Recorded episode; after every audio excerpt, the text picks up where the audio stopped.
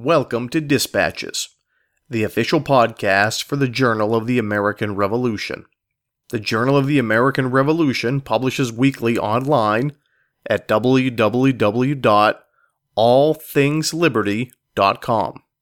For the latest in research, reviews, and commentaries, America's most important history is available free of charge at the Journal of the American Revolution.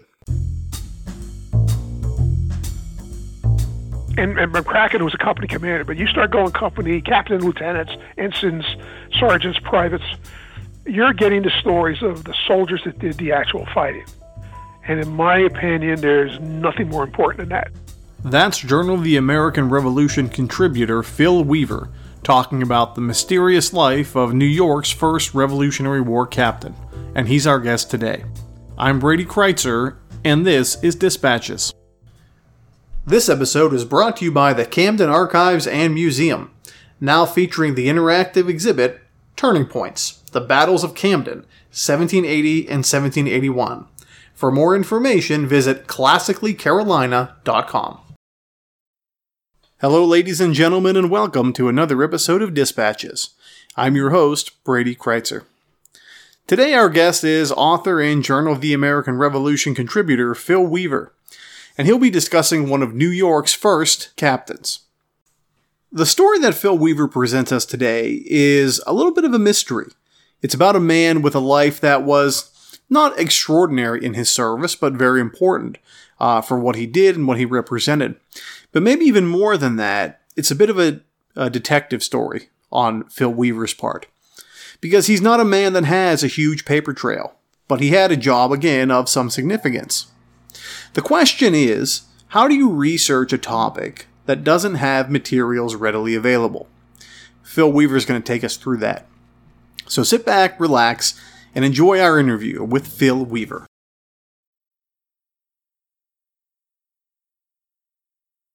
Phil Weaver, thank you for joining us. Thank you, Brady. Good to be back. Tell us about your background. Okay, here we go again. I'll try to change it a little bit. I've done this before. Uh, I have been uh, not on American history since I was a kid, especially the American Civil War. Now, I only dabbled in the Rev War a little bit, but by my college years, I discovered the bicentennial and then the world of living history, you know, dressing up, reenacting. They called it, I don't like to use that term, but anyway, this, uh, this led to my interest in doing historical research. And my first nationally published article actually appeared way back in 1979. So initially, my efforts focused on War living, living in general histories, uh, but I soon migrated to articles on uniforms, equipment, unit histories, soldier stories, etc. Now, in addition to my living history activities, I uh, am an original member of the West Point chapter of the Company of Military Historians. I've been their chairman, and I was a selected fellow of the company back in 2004. I've been contributing to the JAR no, since September 2016 and I most recently am credited as the editor and principal author on the Greatest Hits of the Colonial Chronicle, uh, the Rev War collection, uh, which was published in 2016, and the author of the Third New Jersey story in New York, Stories from the Jersey Grays of 1776, published back in 2020, which you, of course, uh, interviewed me for for a podcast, and um, the Jar reviewed. So, anyway. What first drew your interest into this topic? Well, with my living history experience, obviously. Um, when I got into it, I spent a few years knocking around with a few units during, and I did multi units. All I did all this thing, and I ended up with the recreated Second New York uh, right about the beginning of 1979, and I started. Uh, I had already done some research, but they were doing it, and I got into the second because I met some guys that were doing research. So I just went into it with both feet, and it kind of became my life's passion. Um, and then when I got, when I actually saw the graves, the grave of the uh, all the New Yorkers that were killed with Montgomery uh, in Quebec, I started having a mission to try and identify those guys, and then I went full bore on trying to find all the guys that were in second because the guys that were killed with the first, it was impossible to find them because roster changes and things like this. So then I started, I instead of just researching the clothing and the movement of the uniforms, I started looking at the men. And this is when things went crazy, you know, in the, in the good way. You know, I went bananas. I found the National Archives and I got to the pension files. And now we've got Fold3 and I'm just kind of going along and we get more and more stuff all the time.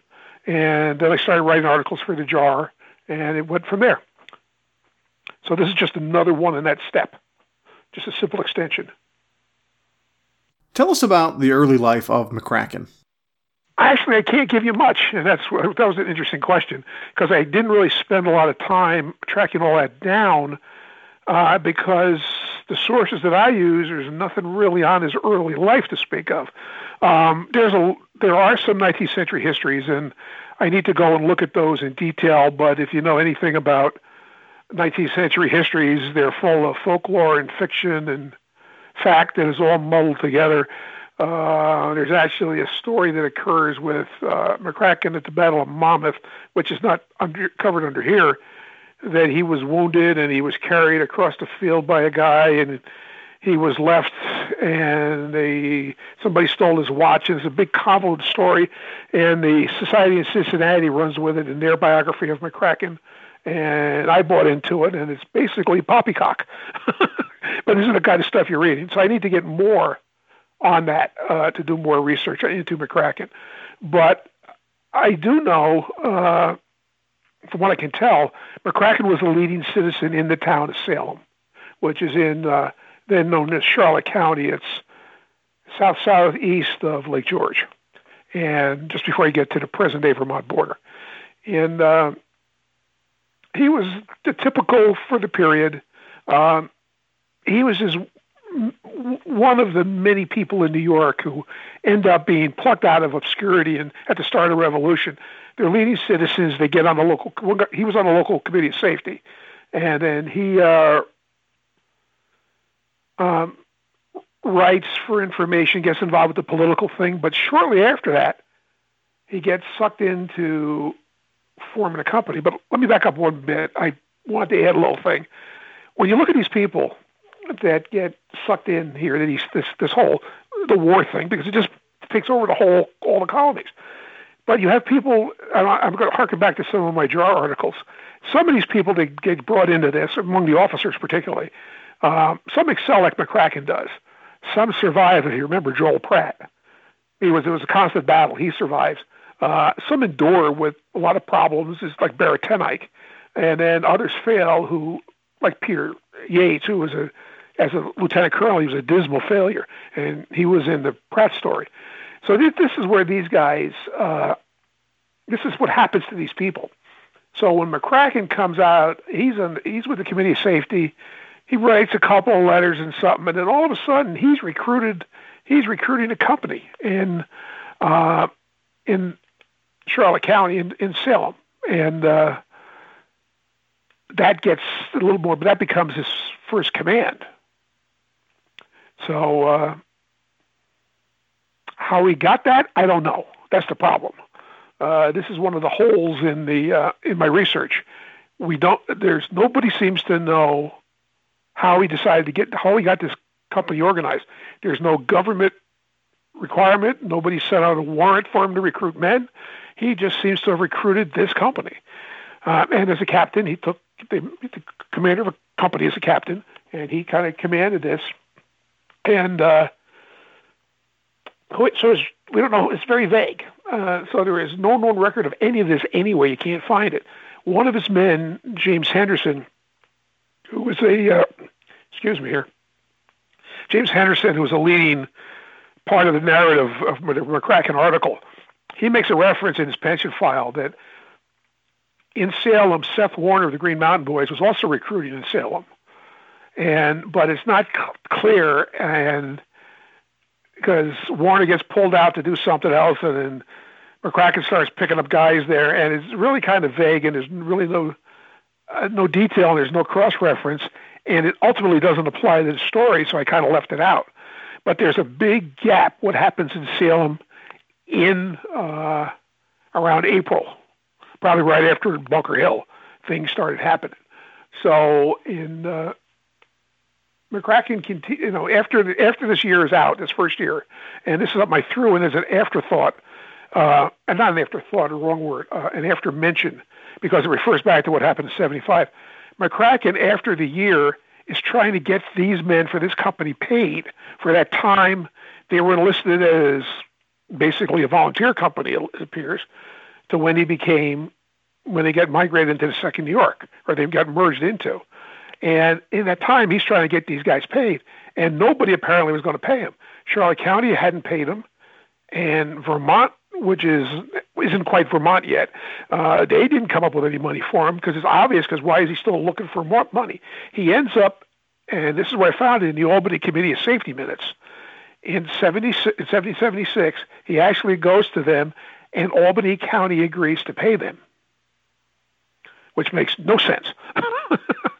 so, as far as I can tell, this whole company was an independent company, and um, he continues on at, you know, with this company, and they are part of the taking of Ticonderoga. That's that's in this when he applies to Albany County. He's going to be his company is part of Ethan Allen and the guys when they go in to take Ticonderoga, but he's not part of the Green Mountain Boys. But that's not written down anywhere either. So it's uh, there's a lot of open area here, but he's independent, and that's what it comes down to. So that's how he gets his first commission and his first command. And then he eventually becomes commissioned in the Second New York in June 28, 75. Talk about the letter to Congress from Crown Point. Okay, yeah, that's that's one of my new finds for the article.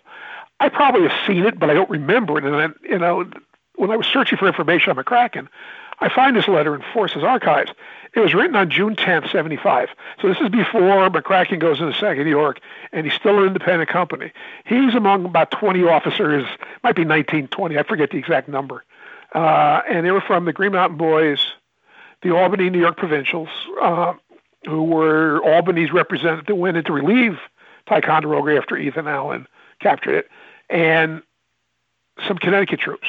And they send a letter uh, from Crown Point to the Continental Congress saying, We've taken Ticonderoga, we've got Crown Point, but the Brits are massing 300 troops up at St. John in in Canada, right across the right across the water, right near the border, and uh, they felt that they needed a force of about 500 men. Now they don't really say. It's interesting if you read the letter. They don't really say they want to defend or if they want to attack. They don't really specify it. But they're going to send, and based on this letter, they send Ethan Allen, Seth Warner, and Remember Baker to Congress to meet in person with and, and discuss this whole matter. And some of the names on these among these 20 men, of course, Allen, Warner, and Baker. Uh, Warner becomes the de facto commander of the Green Mountain Boys after Ethan Allen gets into all kinds of issues we don't have to cover now. And then Baker uh, is Remember Baker, and he is actually killed up in Canada by some Indians. He they get they, he gets beheaded and head gets put on a stick. That's a whole long story. It's usually in the biography of Robert Rogers and all the other stuff about the Rangers. But he's a very famous guy. Wade Hopkins, um, who was a famous member of the Green officer in the Green Mountain Boys. He's on that list. Wade Hopkins actually appears in my article about. Um, now I'm blanking on the name, of course. Uh, Evans and Bean. Uh, he is killed down on Lake George on a on actually a foraging expedition to find, I think, blueberries of all things. And then uh, Ira Allen, Ethan's brother, and they're all from the Green Mountain Boys. Hezekiah Baldwin and George White, who were from the Albany Provincials, and then uh, Connecticut Samuel Elmore. So that's just some of the names that are on this list. So these are key people in the entire uh, Montgomery portion of the Canadian expedition, and these are the guys that are out there first thing. So that's what that's what's neat about the letter. Not so much the letter they wrote, but all the names that are on that list. So it's pretty cool. It was a neat find. So I'm I'm glad you caught it. Talk about McCracken's daily responsibilities as commander. Was he successful in your opinion? Oh, absolutely. No, yeah, yes, he's because uh, a, a he's a company commander. Uh, he needs to. Uh, his job is getting getting his recruiting quota accomplished. Get his get his men recruited with the help of his lieutenants. But his main job is to take that warrant that he eventually gets from the Continental Service and fill that quota of men. And he's got to have a 72 man company, including officers. That's his goal with the Second New York. So he has to get these guys. He needs to make. He has to get the payroll, get them paid. He signs the muster rolls, and that's it. That's his job. And uh, it's interesting if you look. I always love to bring things back to for people to look at modern things, and this isn't that modern, but look at the old movie um, from Here to Eternity with Burt Lancaster, right? Burt Lancaster's the first sergeant. He's running the company. He's doing all the work. The captain is most of the time is never around. He's the guy that wants to run the boxing team. You know, he, wants, he wants he so he comes and goes as he sees fit. He's not even involved, and that's the captain's job. So the first sergeant is running the company. So basically, as far as a company commander goes, he's done everything he's supposed to do. Now, the other thing he's got to do, of course, is to command the, the company in the field. And based on the accounts that are in this story uh, that I put in a jar, some of this fighting they did was some of the most intense fighting on the entire campaign, even more so than the Quebec assault, which is basically they they went in and got fired on and they ran, they basically left. They didn't really do anything. There's more fighting in and around Saint John, Montreal, all these little raids and back and forth, little defense positions, running in the wood, getting fired on, cannon shots, everything's going off. There's more fighting there than the entire campaign. And McCracken seems to have excelled. There's nobody says anything bad about him. They all say he was there, he was with his men, he didn't go away.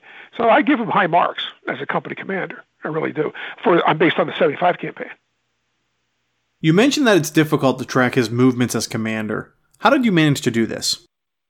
Well, yeah, because the conventional ones would be the muster for, for where I work on the on the company level. You want to look at a muster roll, and you want to get names off the muster roll, and you want to see if any of these guys had pension records and go this route. I didn't have the muster roll because they have no. Uh, there is one for McCracken for 75 at all. Uh, I have, and that's on the National Archives level. I've even looked at state archives where I have found some second New York muster rolls but I have not found anything from McCracken. It's a total blank sheet. So what you got to do is you have to keep looking around for any of his men, and uh, you have to kind of find um, anything you do to find a, to, to track a service. You, you have to look at all the pensioners, see if the pensioners talk about other pensioners. If you get lucky, you find a guy, and, and you have to look at do digital searches, you get cross references from other pensioners. Like I found John Stewart, who was the first sergeant, the Burt Lancaster character, and John Stewart, I found him looking for a different John Stewart from another company. So I found McCracken's John Stewart that way. And same thing with James Henderson. I found James Henderson that way. Now, a friend of mine who I've recently met through Facebook, who's who helped me with a couple of these names, that's the other thing. You got to network. Networking is key. You know, getting to know people, being friendly, sharing information. Don't steal anything, and give everybody the right credit, and you'll get massive amounts of material from other people. And I found James Henderson before my friend gave the name. I found it because of just cross-referencing other names. And this, and then you can start going through the pension file. It was a lot harder to do when you're cranking microfilm you know, and you're and you're making copies and you're running, you're printing copies and copies and copies and copies, and then you go home and you staple them all together and you write on them what they are and you try to remember, and the, microfilm, the printout is fuzzy and stuff. With we have Fold3 now, you can just go back and check it anytime you need it. You can blow it up. You have a lot more flexibility, and you don't have to drive X amount of hours. And they took it away from me anyway, so it's just as well because they closed the, my branch office I use. But you know, that's the kind of things you have to do. Now, it's there's just so much not written down, and then you start tracking the movements of the troops. You can't track regiments; you are tracking companies. And if you start tracking companies, you're really tracking men within companies because guys get pulled off to do things. And you're, it's and the entire campaign around Montreal and Saint Jean and all the things that were going back and forth between Chambly and all it, all this stuff's going on, and it's one big melee. You know, it's just a mishmash of stuff. And I've been looking at this for years, and for the life of me, I don't understand it all. I swear to God, I barely know what I'm talking about. And I, I defy anybody to say they know what happened because it is just so crazy. So you got to use what you can find. Now, what's interesting about McCracken himself is he seems, for some reason, he's mentioned all the time, in particularly by General Schuyler. You find his name in Force's Archives, which is how I found that letter we talked about. and you do searches in there. You do search. You look. I got my hands on some of the Schuyler papers, and it's wonderful stuff because he is unique. That he's identified so much, and even down the road it gets even more interesting. But Schuyler, for some, I mean, for some reason, McCracken uh, seems to be a baby of uh, a pet project of Schuyler for some reason, and they either they knew each other, which happens. There's a lot of personal interaction. I, I've seen where a captain who is a little upset about something, he writes a letter to the general. He doesn't go to the he doesn't go to the major, he doesn't go to the colonel. he goes right to the general. And he doesn't go to the brigadier, he goes to he goes to the major general. They don't care because it's such a close knit collection of people in you know upstate New York area. They seem to know everybody, so they think nothing of dropping a letter, you know. and then at the same time, you get stuff from. In this case, it didn't happen in '75, but Washington actually will get involved with individual co- company commanders and business on that level. With all the stuff Washington's got going on, he actually you will see him get involved with individual company level stuff of a regiment through a general or something. But he's talking about it. It's absolutely phenomenal how detailed it gets. So this is the kind of stuff with the Continentals you have to look at. And I only do New York, so I can't really. And I've done some with the jerseys in '76. But you go beyond that, I, Carolina is different. They're all everybody's got their own different structures, but it's just a grind. And, but it's a fun grind. But you got to keep digging. You trace your people, and if you're tracing people, that's where you find it. You go one, you'll leapfrog to another guy, and he'll mention, "Oh, gee, I I knew Bob Schmidlap." So you go find Bob Schmidlap over here, and oh, gee, he did find a he found a picture. You know, one of the best guys I ever found for Visscher's Company. The second, I got his name in a cross reference and he doesn't have anything to speak of, but he has one line in his pension file.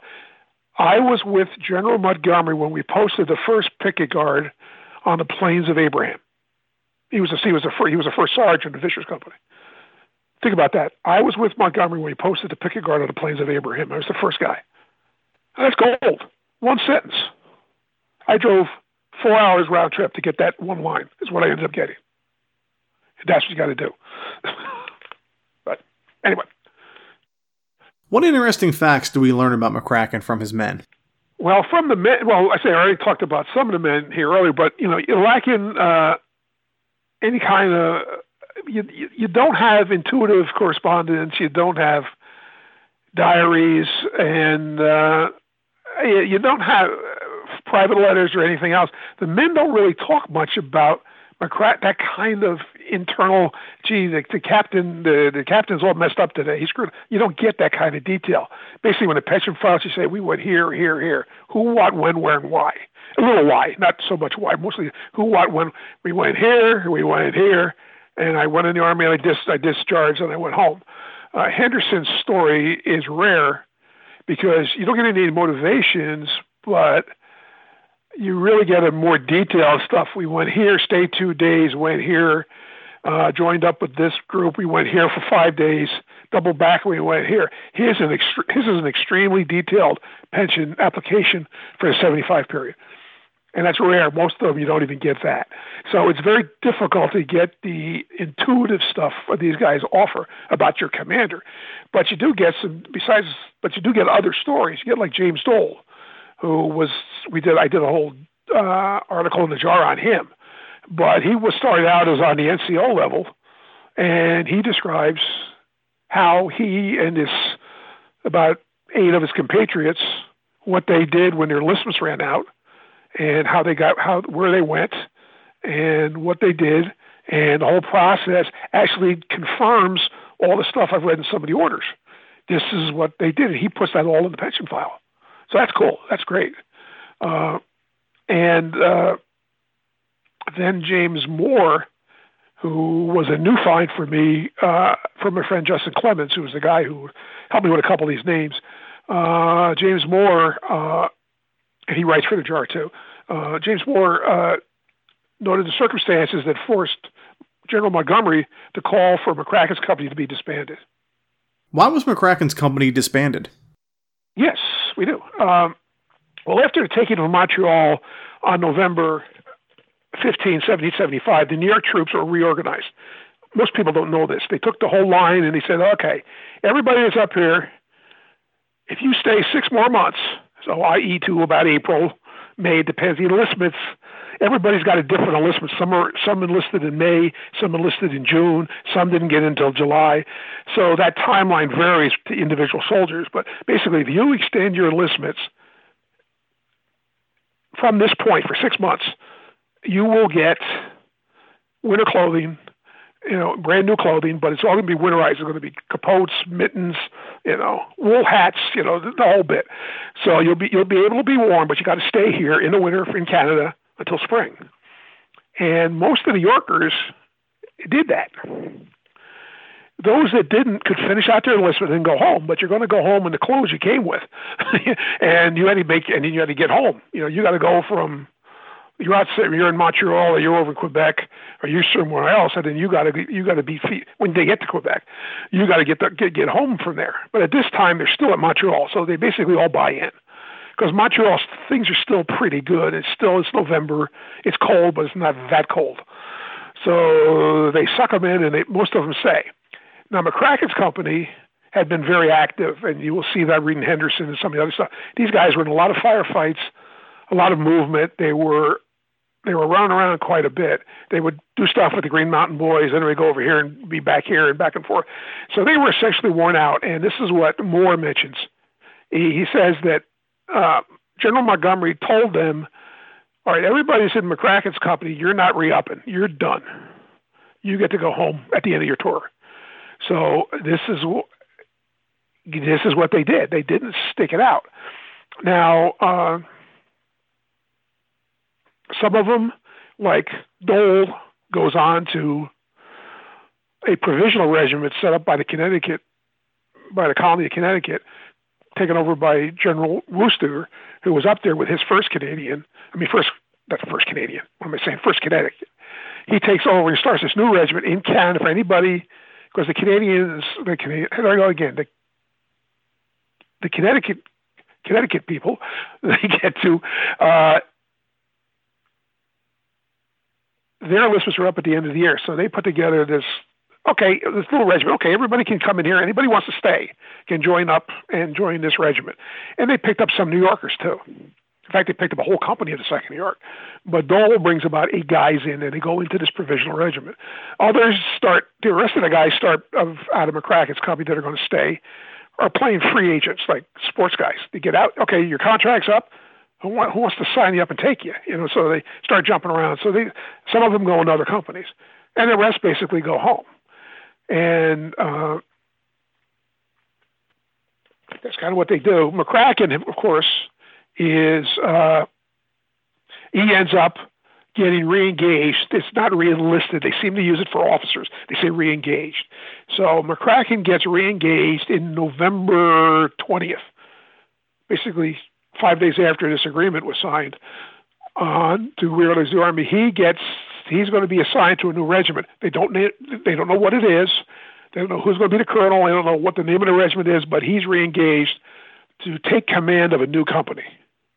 And then McCracken falls off the stage for 75. How does this story help us to understand the Revolutionary Era better? Oh, it's so many histories, articles, monographs, you know, books to read, relate the story of the American Revolution from a point of view of generals, politicians, even civilians.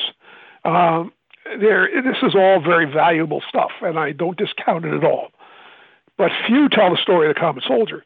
These kind of narratives written from this level talk about and, and McCracken was a company commander, but you start going company, captain, lieutenants, ensigns, sergeants, privates, you're getting the stories of the soldiers that did the actual fighting.